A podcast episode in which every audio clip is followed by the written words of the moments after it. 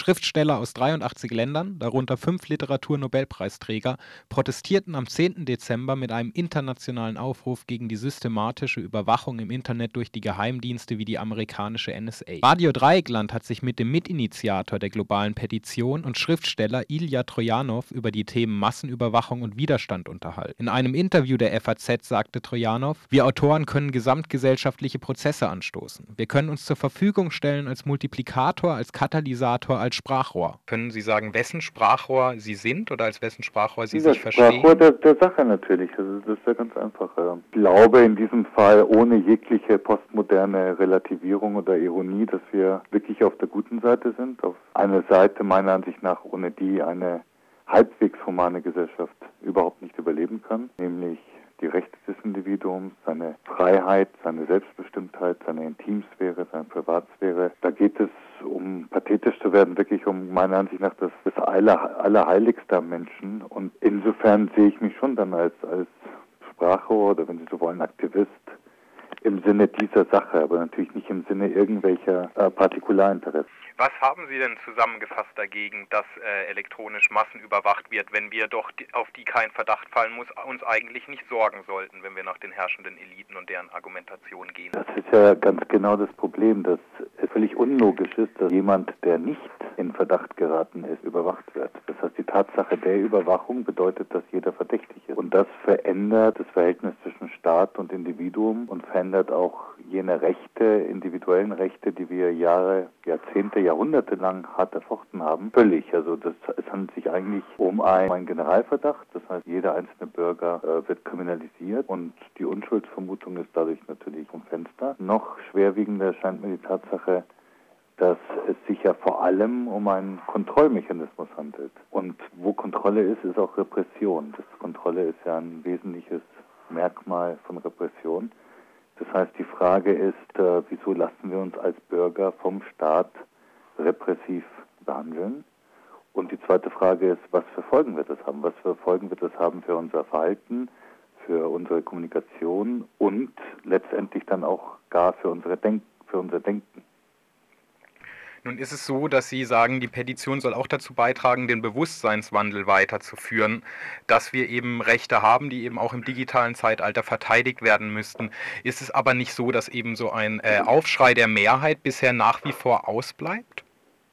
Das ist aber bei absolut allen progressiven Themen der Fall gewesen bislang in der, in der Menschheitsgeschichte. Ähm, ich wüsste jetzt von gar keinem Kampf, der von der Mehrheit getragen wurde das ist normal. Die Mehrheit ist meistens äh, apathisch, lethargisch, ums eigene Wohl besorgt. Ähm, selbst so, so schwer, schwerwiegende äh, Einschnitte wie, sagen wir mal, die Abschaffung der Sklaverei äh, wurden ja zunächst von einer äh, sehr kleinen Gruppe getragen, die dann allmählich ein Bewusstsein geweckt hat und es hat Jahrzehnte gedauert, bis man dann eingesehen hat, dass es äh, nicht tragbar ist für die Gesellschaft.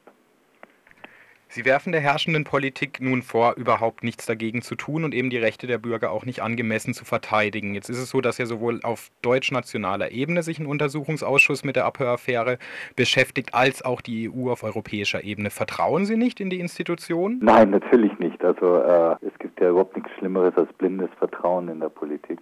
Ich glaube, der kritische Bürger hat geradezu die Aufgabe, genauer hinzugucken und äh, immer wieder auch sich um seine eigenen Rechte zu kümmern. Also dieses, ähm, diese Vorstellung, man gibt seine Rechte an der demokratischen Garderobe ab und ist dann nur noch Zuschauer eines Stücks bei dem man sich nur berieseln lässt, das ist, glaube ich, eine, eine sehr fatale Vorstellung von äh, Mitwirkung, Mitbestimmung, von dem, was ich mir eigentlich vorstelle, nämlich äh, im besten Sinne des Wortes einem basisdemokratischen Wirken. Die zweite Sache ist, ähm, jeder, der sich ein bisschen mit Politik beschäftigt, weiß, was bei den Untersuchungsausschüssen abläuft. Das sind natürlich meistens Scheingefechte, Manöver, bei denen dann die Regierenden oder die in der Mehrheit sich befindenden Parteien versuchen zu verhindern, dass in irgendeiner Weise ihre verantwortungsvollen Politiker zur Rechenschaft gezogen werden. Und wir wissen ja von Mitgliedern, was jetzt den Deutschen Bundestag betrifft, von Mitgliedern, äh, die sich mit Sicherheitspolitik, mit den Geheimdiensten beschäftigen, wissen wir ja, dass auf ihre Fragen meistens nicht geantwortet wird. Das heißt, ich glaube nicht, dass die jetzigen Institutionen in der Lage sind, diese völlige Intransparenz von der einen Seite und völlige Transparenz von der anderen Seite äh, aufzuheben. Denn wir haben es ja jetzt mit einem dieser merkwürdigen Glaswände zu tun, die wir alle kennen, die vor allem Mächtige benutzen. Sie können hinausschauen, aber von außen kann man nicht zu ihnen hineinschauen. In einer repräsentativen Demokratie sollten nun die Abgeordneten unsere Interessen vertreten. Was machen wir nun, wenn die Abgeordneten unseren Interessen, nämlich dem Schutz unserer Rechte, die uns per Verfassung gewährleistet werden, nicht mehr nachkommen?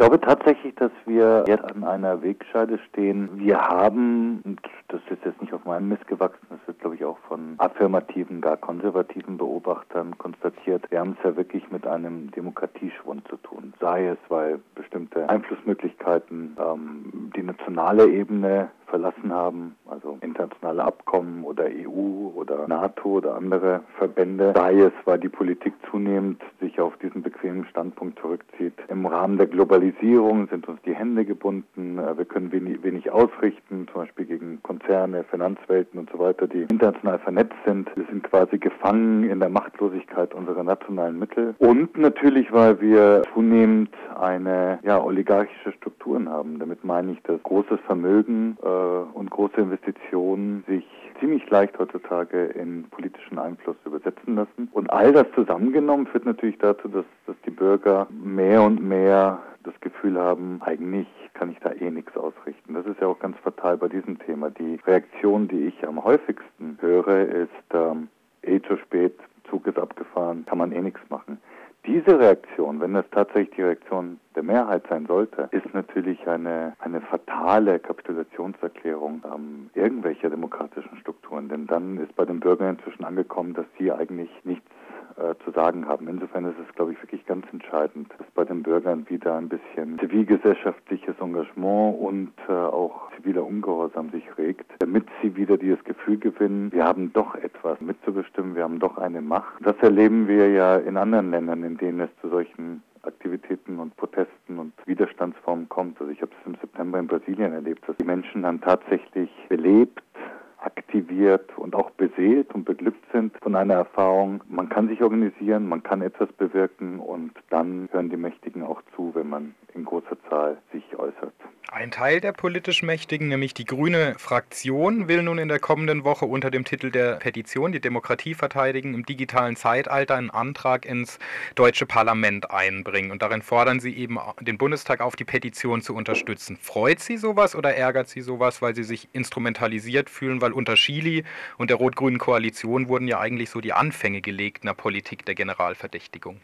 Ja, die Grünen hören das ja von mir und ich vermute auch von meinen äh, Mitinitiatoren hören das ja immer wieder in, in notwendiger Klarheit, dass äh, sie damals wirklich blind diesen Prozess angestoßen haben. Also insofern aus dieser Verantwortung darf man die keineswegs entlassen. Allerdings, solange wir jetzt nicht eine, eine große Gruppe von aktiven Menschen haben, muss man natürlich im Rahmen des, des Möglichen die, die nächsten kleinen Schritte machen. Und wenn eine Partei, die jetzt dazu verurteilt ist, vier Jahre lang in, in der Opposition zu sein, Deutschland sich dieses Themas tatsächlich annehmen will. Das müssen wir erst noch abwarten. In der Politik weiß man ja nicht, was ist Rhetorik, was ist Inszenierung und was hat dann irgendeine reale Bedeutung. Aber wenn diese, diese Oppositionsparteien ähm, dort auch ihren Oppositionsauftrag sehen und in den nächsten vier Jahren tatsächlich diese große Koalition piesacken, bedrängen und vielleicht auch ein wenig beeinflussen können, dann soll uns das natürlich recht sein. Nun thematisiert die Deutsche Zeitung Die Welt die Tatsache, dass ja nun auch nicht alle Autoren unterschrieben hätten und zum Teil nennt sie auch Kritik von anderen Autoren an diesem Aufruf.